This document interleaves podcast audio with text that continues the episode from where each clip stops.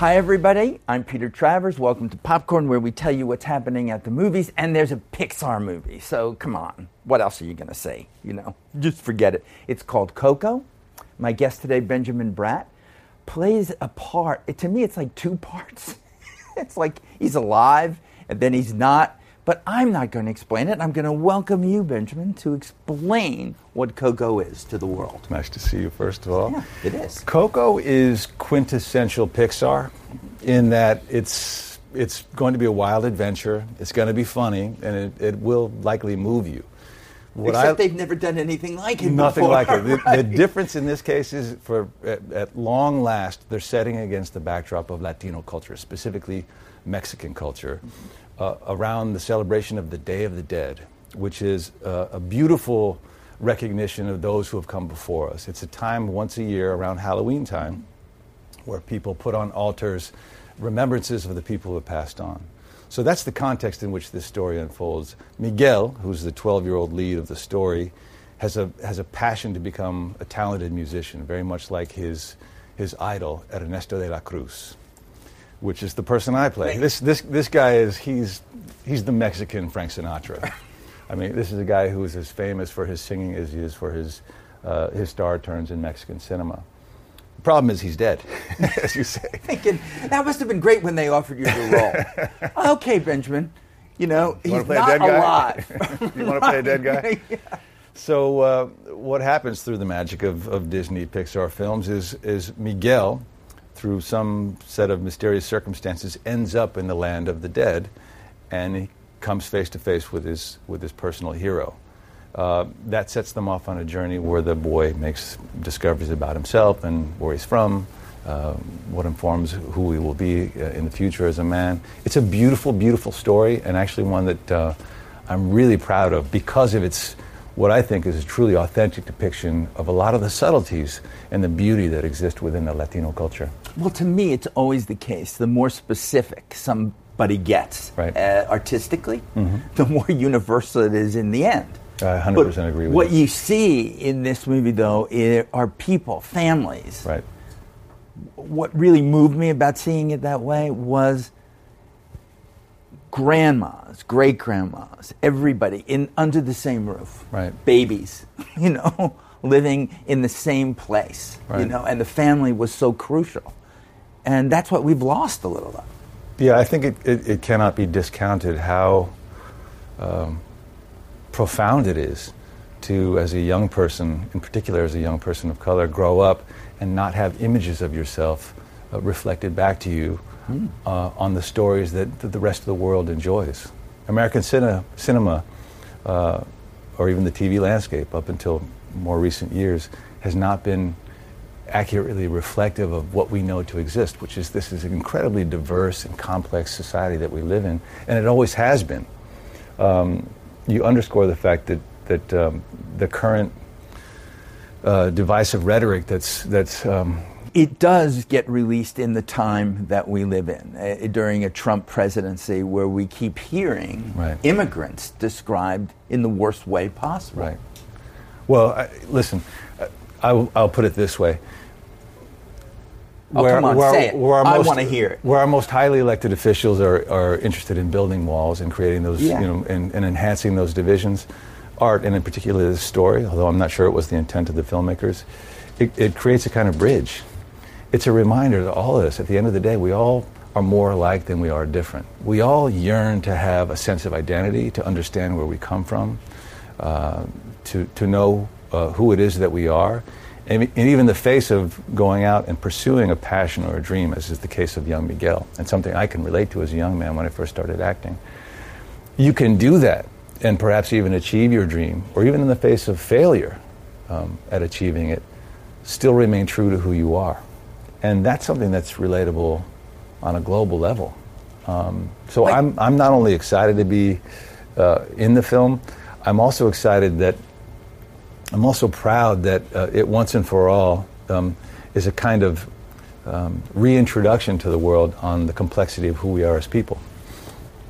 Well, it is for you a lot of where you come from. Now, you're on your mother's side. It's Peruvian. She's Peruvian, right? So my mother, uh, as, a, as a girl of 14, mm-hmm. was under the wardship of her grandmother, who was a domestic worker for a wealthy American family. Mm. So she was brought to San Francisco, a wealthy enclave of Pacific Heights, in the 1950s.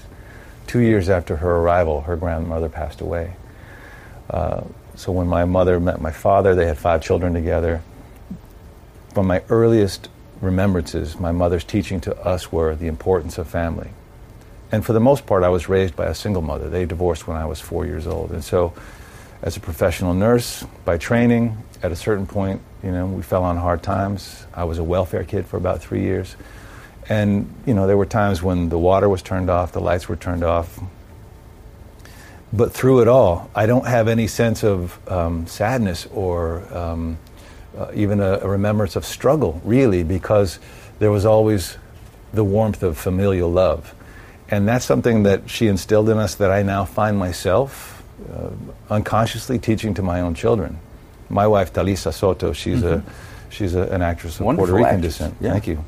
Uh, and so our children, naturally in our household, it's not something we even sit them down and have to educate them about. It's just part of their world. And it's part of the world that that most of us, including you living here in New York City, recognize this is the world we live in, and that's what makes it beautiful and interesting and strong. And um, this other narrative that's being um, pushed out there by the dominant culture, or at least those in power who want to keep those divisions highlighted, um, it's just false. It's just completely false and never been historically accurate. And there's a lot of stereotypes too that Right. that can be played into, you know. And well, I mean, you've played both sides of that. You've been True. on the cop side, you know. Right. How many Law and Orders have you done? It had to be more than a hundred. Yeah, it was 100 episodes. no, that's a very astute observation. And as a young actor, now 30 years ago is when I came down uh, out of graduate school to start um, in 1987. La Bamba had just come out the summer prior, so there was some interest in, hey, let's this sleeping giant seems to be waking up. How can we kind of capitalize on this? So the door crept open just a little bit, but by and large, those early roles I was offered were drug dealers or gangbangers or now I've been very fortunate um, since since those humble beginnings to be able to mix it up, and now on some level understand the the importance of taking on your own authorship of your stories. So I've made a couple of movies with my brother to that end. He's Mhm. a writer and a director. La Mission is one I'm very proud of, as well as another film called Follow Me Home. But you know, um, are, are we uh, are we at a point now in, in modern society and within the industry where things are starting to change? I think so. I think um, to a much slower degree when it comes to American cinema. Um, but if you look at the streaming landscape or the television landscape outside of, particularly outside of network TV, it's a it's a pretty optimistic outlook in terms of its reflection of what we know to exist in the It diversity. It should be, but it's taken so long. It's taken a you long know, time. it's great to enjoy the fruits of that. But I, be, I really, really liked a movie you made about Miguel Piñero, where Right. he was. This is he's part of this culture, Right. But it became a story about an artist uh, Right. and the soul of one, Mhm. and what it does to you to be that person. Right. You know, very difficult to project to a large audience, and yet to reach the part of the audience that you're trying to reach first Mm. is everything that Coco is. Mm. There's going to be a lot of people that see it just because it's a Pixar movie. And what happens to them after they see it is that they can take it home and live with it and discuss it. I agree, and I, for myself, that's the hope. Mm-hmm. Um, again, uh, art, um, and I think this is a piece of art. I actually think it's a masterpiece. I think it's their best film yet. I know that sounds like grand talk, but they're nothing up at Pixar if not um, genius craftspeople. They know how to tell a story, and they Mhm. know how to tell it well.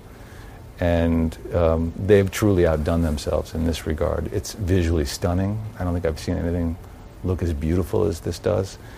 And the one thing I've always appreciated about their storytelling is they're not afraid, in, even in the context of being the great entertainer to all ages, all walks of life. Um, they never back off of emotional impact.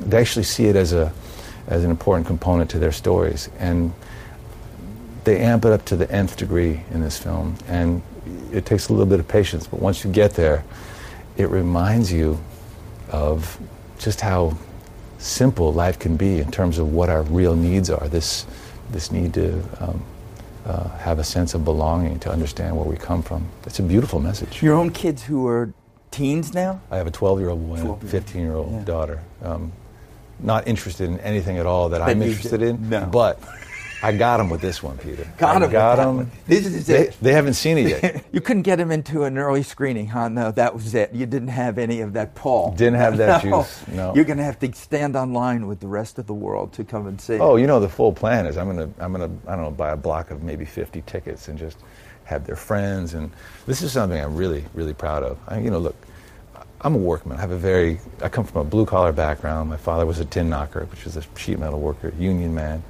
So my my whole approach to um, this body of work that I put together in the last three decades is really like building a foundation. It's like laying brick with mortar. Uh, so sometimes you take great gigs that have a purely artistic spirit to them, and sometimes you take it, you know, because you got to keep food on the table. I'm just going to be real with you.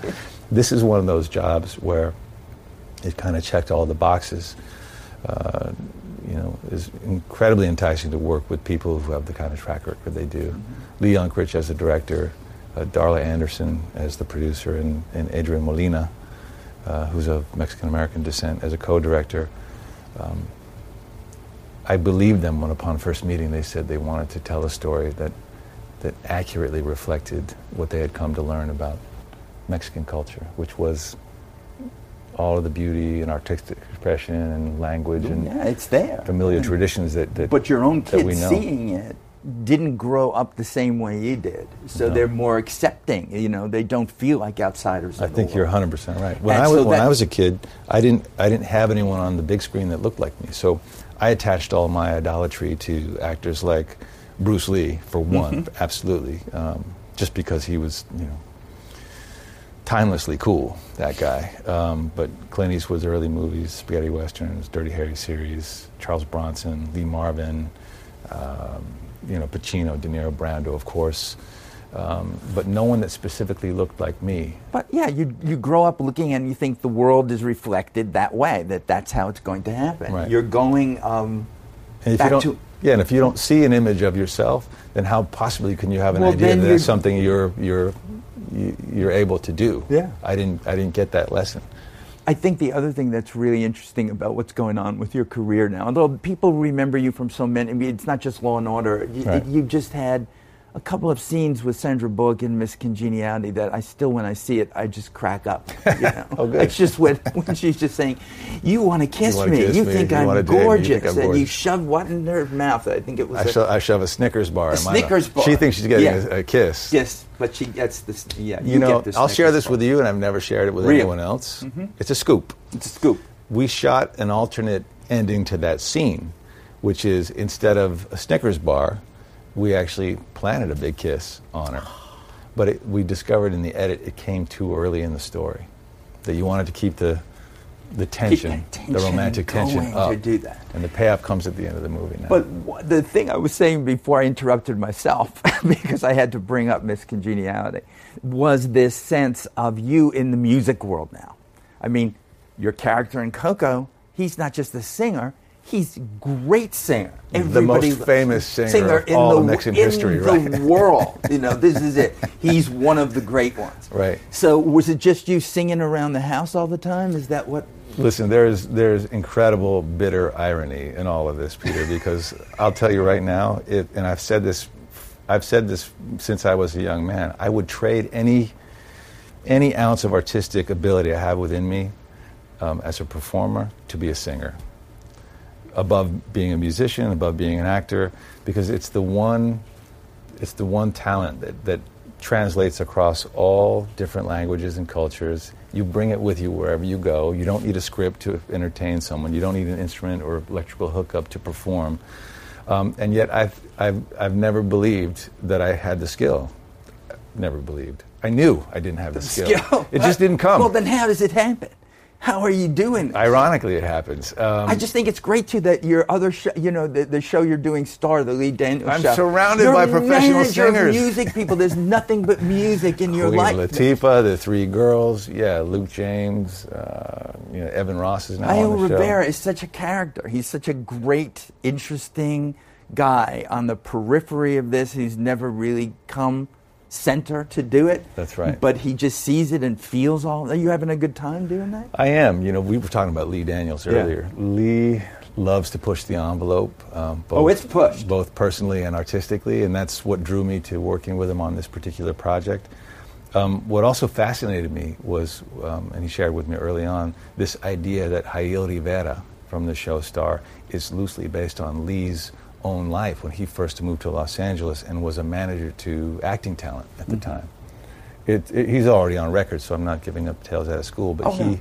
but he was suffering from substance abuse at the time, and although he had the vision of an artist to recognize talent and how to cultivate it, he couldn't help himself. He would always derail himself, and so that's kind of where I'm at now with this character. The hope is because clearly Lee has redeemed himself and gone on to bigger and better things. That's Well, as thing. he said to me, there's no character in any of my shows that isn't me. Is that right? so that's great. There They're we all go. him. There we that's go. just the way it's going to happen and Yeah. be. But this is the first time you've been on this show, so you Indeed. don't really know that we end in song. I don't know that. No. Yes, and look at he's panicking now. I want out. No, Oh, no. But can't you do a little smidgen of "Remember Me"? Because oh, you know this movie is going to be huge. The song is going to be nominated for an Academy Award, which means they're going to say to you, Benjamin Bratt, "We got, we want you on stage at the Kodak or something, you know, singing." you know what I want to avoid though? My Snow White moment. And you Yeah, know we, what I, know you know what I'm talking about. That's a Rob Lowe special thing. I didn't say that. That- I'm just I saying I want to avoid my Snow. White Yeah, moment. I, I know it, but I don't ask for the full. I'm just looking a little bit of "Remember Me" because it's such a great song. Remember me, though I have to say goodbye. Remember me. Don't let it make you cry. For even if I'm far away, I hold you in my heart. I sing a secret song to you each night we are apart. Remember me. Beautiful. No, it's just. Oh, come on, it is. When you go see the movie, people, you're going to get high notes like you've never believed. I don't know how they came out of you, but they did. You know, I, they, I- they I'll- tortured you. I'll say this: I recorded every song that uh, my character sings, and I'm sure, I'm sure the geniuses at Pixar added their special sauce to, to enhance sonically whatever we laid out. That's down. okay. When you look at it, you say, "I'm great." Listen to me. That No, you know when I look at it, I'm going to tell my kids at long last, you can no longer tell me to not sing to the car radio because you think I sound bad. I'm a paid professional singer. You are. Mic drop. This is it. Hey, hey. What a Fabulous pleasure. to meet you. Yeah, you too. Indeed. that was good.